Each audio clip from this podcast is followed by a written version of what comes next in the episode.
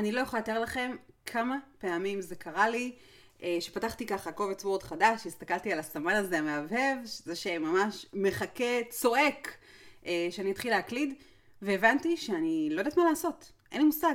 אה, או שהיו לי המון רעיונות ולא היה לי מושג מאיפה להתחיל, או שהגעתי לנקודה שבה משהו היה צריך לקרות, אבל לא ידעתי כל כך מה. אני בטוחה שזה נשמע לכם מוכר, ועל הרגע הזה בדיוק אני רוצה לדבר על למה זה קורה, ולא פחות חשוב, מה אפשר לעשות כשמחסום כתיבה מופיע.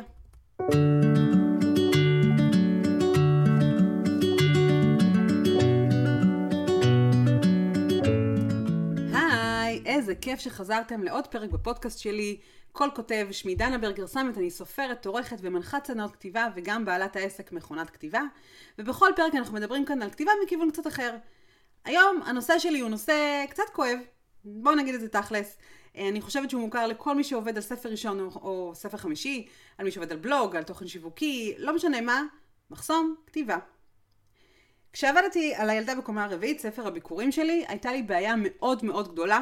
הדמות הראשית שלי, יעל, היא פסיכולוגית, אה, וכדי שאני אוכל לקדם את העלילה, הייתי חייבת לייצר איזשהו מצב שבו לדמות נוספת יש מידע שרק ליעל יש. הבעיה היא שזה לא כל כך מתאים לדמות שלי. זאת אומרת, מה שבעצם הדרך היחידה להעביר את המידע ישירות מיעל היה להפר את כללי האתיקה, וזה כל כך לא מתאים לה. היא לא יכולה לספק את האינפורמציה הזאת בעצמה. אז משהו דרמטי ואחר היה חייב לקרות. ומה שקרה בעקבות אותה סיטואציה, זה שפשוט במשך שבועיים בעיתי בסמן מרצד, לא צוחקת, לא מגזימה, שבועיים, 14 יום, 13 לילות. וזה באמת לא קורה לי כל הזמן, לפעמים קשה לי להתחיל את הכתיבה, כי אני לא כל כך יודעת מאיפה להתחיל, אה, וגם זה יש לי פתרון אה, ברוב המקרים, אני פשוט כותבת, גם אם לא את הטקסט שיפתח את הסיפור, אבל אני ממש אה, יודעת לפחות להתחיל. אבל מה עושים כשכבר התחלנו לכתוב, ויש לנו אפילו כמה פרקים כתובים, או כמה מאות מילים כתובות, ופתאום, באמצע התהליך, משהו תקוע. אתם רוצים להמשיך, אתם אפילו יודעים מה קורה מהצד השני של ההר, אבל אין לכם שום מושג איך עוברים את ההר הזה כדי להגיע לעולם המרתק, הנפלא, הוורוד והמנצנץ שמחכה שם בצד השני. אז אני רוצה להציע לכם כאן כמה דרכים שעובדות לי באופן אישי. מקווה שתיקחו מהפרק הזה רעיונות למחסום הכתיבה הנוכחי שלכם, או אם אין לכם כרגע אחד, אז לזה שעוד יגיע, וצר לי לבאס או להיות נביאת זעם, סביר להניח שזה יקרה. אז קודם כל חשוב להבין למה זה קורה, ויכולות להיות לא מעט סיבות. אה, לפני שאני ארחיב על שתיים מהן, אני רוצה לשתף אתכם במחסום כתיבה שהיה לי באמת ממש לאחרונה, אה, בתהליך עבודה על הספר החדש שלי.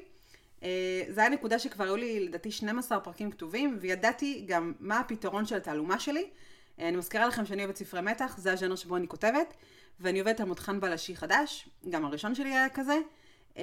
ופתאום מה שקרה זה שהגעתי לנקודה שממש, אבל ממש, לא ידעתי מה צריך לקרות עכשיו. אז הדבר הראשון שעשיתי היה לכתוב את הסוף. אה, אמנם, כמו שאמרתי, ידעתי כבר את הפתרון, ידעתי איך כל הדבר הזה אמור להיפתר, אבל לא היה לי אותו ככה ממש מול העיניים. אז במקום להמשיך להרכיב את הפאזל הזה, וככה לעבוד עם, עם החלקים, אה, מה שנקרא, על עיוור, עצרתי והחלטתי שאני מסתכלת על התמונה הכללית, על הנקודה שאליה כל הדבר הזה הולך. וברגע שעשיתי את זה, ידעתי מה חסר לי. עכשיו, בסיפור שלי יש תעלומת רצח, וברגע שכתבתי את הפתרון עצמו, זאת אומרת, את הסצנה שבה התבצע הרצח, זה, זאת למעשה הנקודה שאני רוצה להגיע אליה, למה קרה שם באותו יום הרי. כשעשיתי את זה ידעתי בדיוק מה אני צריכה לעשות, ידעתי איזה פרטים חסרים, עוד לא שיתפתי, עוד לא חשפתי, עוד לא ככה שזרתי בתעלומה הזאת שלי, אה, וידעתי גם איך אני רוצה לעשות את זה. וזה לגמרי שחרר אותי, המשכתי בכתיבה, אה, ככה הכל פתאום זרם הרבה יותר טוב, ואז אחרי עוד שלושה פרקים, משהו נתקע. וזה באמת לא מתאים לי. בספר הראשון שלי היו לי מחסומי כתיבה, אבל לא שניים בכזאת אה, צפיפות. אז עצרתי הכל, התחלתי לקרוא מחדש את כל מה שכתבתי, את כל 15 הפרקים האלה, אה, וגם תוך כדי שעשיתי את זה, הוצאתי את המחברת הרעיונות שלי, מחברת שאני עובדת איתה בדרך כלל, אה, וכתבתי לי נקודות תוך כדי, ותוך כדי שעשיתי את זה, פתאום קלטתי שהיה בסיפור פרט שהכנסתי, שפשוט תקע אותי לחלוטין, סיפקתי איזשהו מידע נורא נורא מוקדם, מוקדם מדי, וכשעשיתי את התחקיר הזה וזיהיתי את, ה, את הטעות הזאת שעשיתי, אם נקרא לזה ככה, זה ממש שחרר אותי, כי מאוד מהר הצלחתי לחזור לרצף הכתיבה. זאת אומרת, ידעתי שאני צריכה להעיף את הפרט הזה מהסיפור, ולהתקדם כאילו הוא לא קרה מעולם. וזה היה באמת הרבה יותר קל כשאני מבינה את הבעיה ומנקה אותה מהדרך, אוקיי?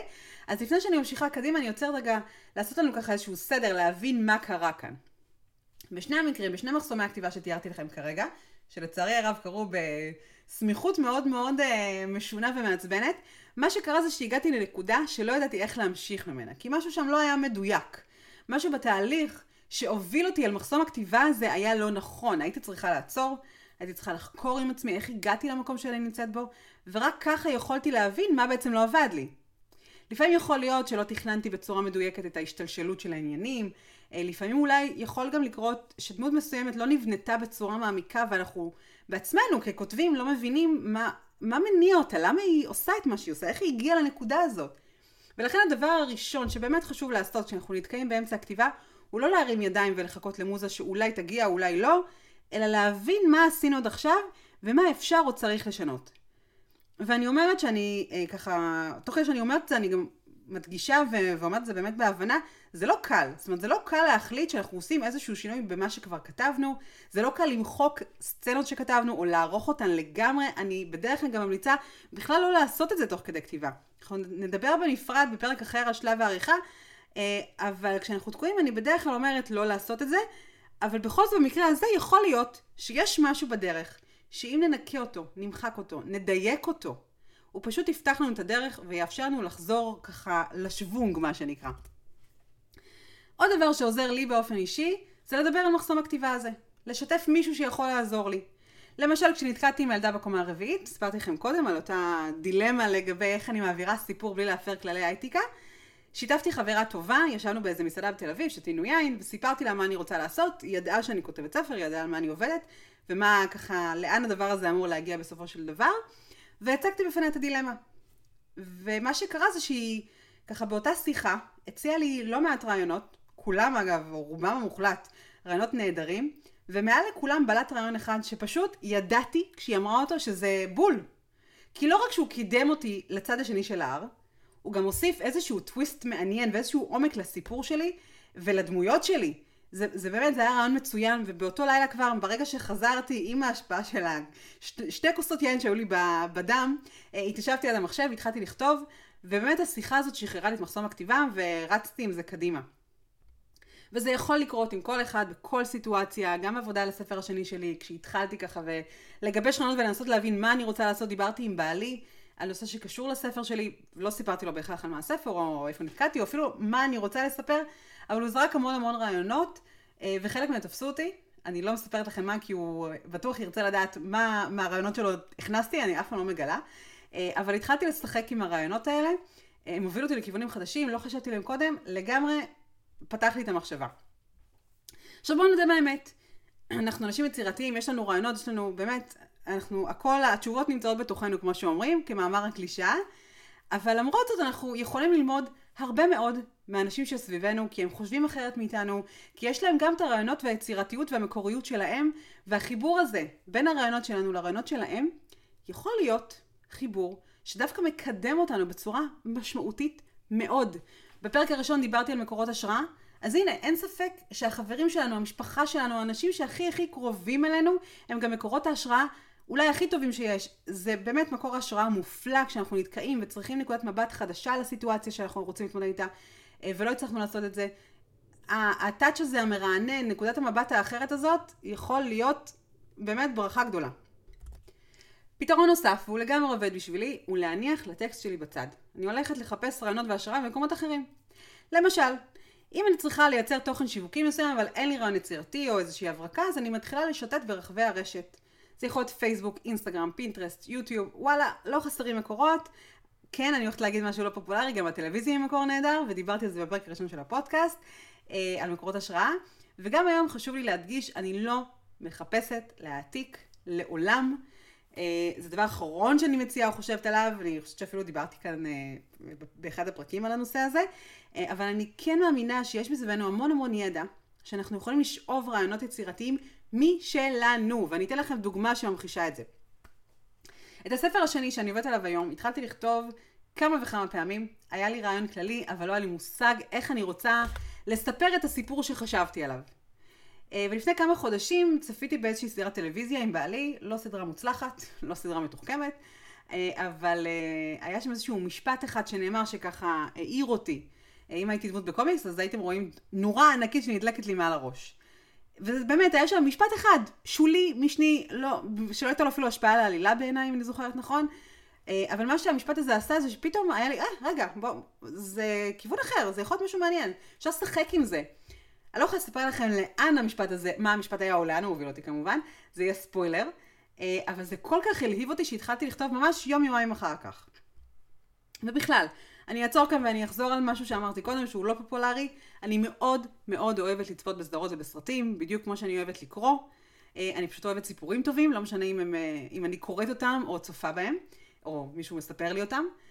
אם יש כתבה טובה בעיתון, אני אקרא אותה, גם אם אין לי זמן פנוי, פשוט כי היא כתובה טוב ויש בה סיפור טוב. אם אני אראה סרט טוב, אה, עם סיפור מעניין, סביר להניח שהוא ימשוך אותי וככה יגרום לי לעצור גם אם אין לי את הזמן הפנוי לזה. אה, אז אם אתם נתקלים במחסום כתיבה, תנו מקום לכל אותם, מה שנקרא במרכאות, שואבי זמן. תצפו בסדרה טובה, צאו לסרט, תפתחו, תפתחו את מגזין סוף השבוע של העיתון, לא יודעת מה, תמצאו את המקור ההשראה שלכם, את מה שעושה לכם טוב, אה, ו- ואולי זה יגיע משם. כשאני קוראת ספר בז'אנר שלי, או רואה סרט טוב, יכולים להגיע לי רעיונות נהדרים ולא רק שזה מקור השראה כשאני מחפשת נושא לסיפור או לטקסט, זה מקור נפלא לשחרר חסמי כתיבה. הרי מה בעצם הסיטואציה? אתם תקועים בנקודה. אתם פשוט לא יודעים איך לחצות את הנהר. אין לכם סירה, אתם צריכים פתרון יצירתי אחר, אוקיי? משהו שיאפשר לכם לצוף על פני המים ולהגיע מנקודה א' לנקודה ב'. כרגע אתם לא יודעים איך תעשו את זה. אין לכם מושג איך לפתור את הפלונטר הזה, את הסיטואציה הזאת שאתם תקועים בה כרגע. אם תחשפו לסיפורים אחרים, בין אם הם קשורים ישירות לתחום או לז'אנר שלכם, וגם אם לא, יש מצב שתדלק לכם נורה, תראו דברים אחרים, תראו דברים מנקודת מבט אחרת, פתאום תמצאו איזה קרש עץ או ענף שיאפשר לכם, או יספיק לכם אפילו, כדי, פשוט כדי לשחות עוד קצת, להתקדם עוד טיפה בתוך הנהר עד לקרש עץ הבא שתמצאו, שיוביל אתכם לנקודה הבאה אחר כך, אוקיי? בשלב הזה אני גם רוצה להדגיש שעוד לפני שצפיתי באותו קטע קטן מסדרת טלוויזיה שנתנה לי השראה וככה פתחה לי את, ה, את, ה, את הראש, חיפשתי רעיונות בעצמי. התמקמתי בספרייה בתל אביב, חיפשתי כתבות שיכולות לעזור לי ולתת לי אה, רעיונות.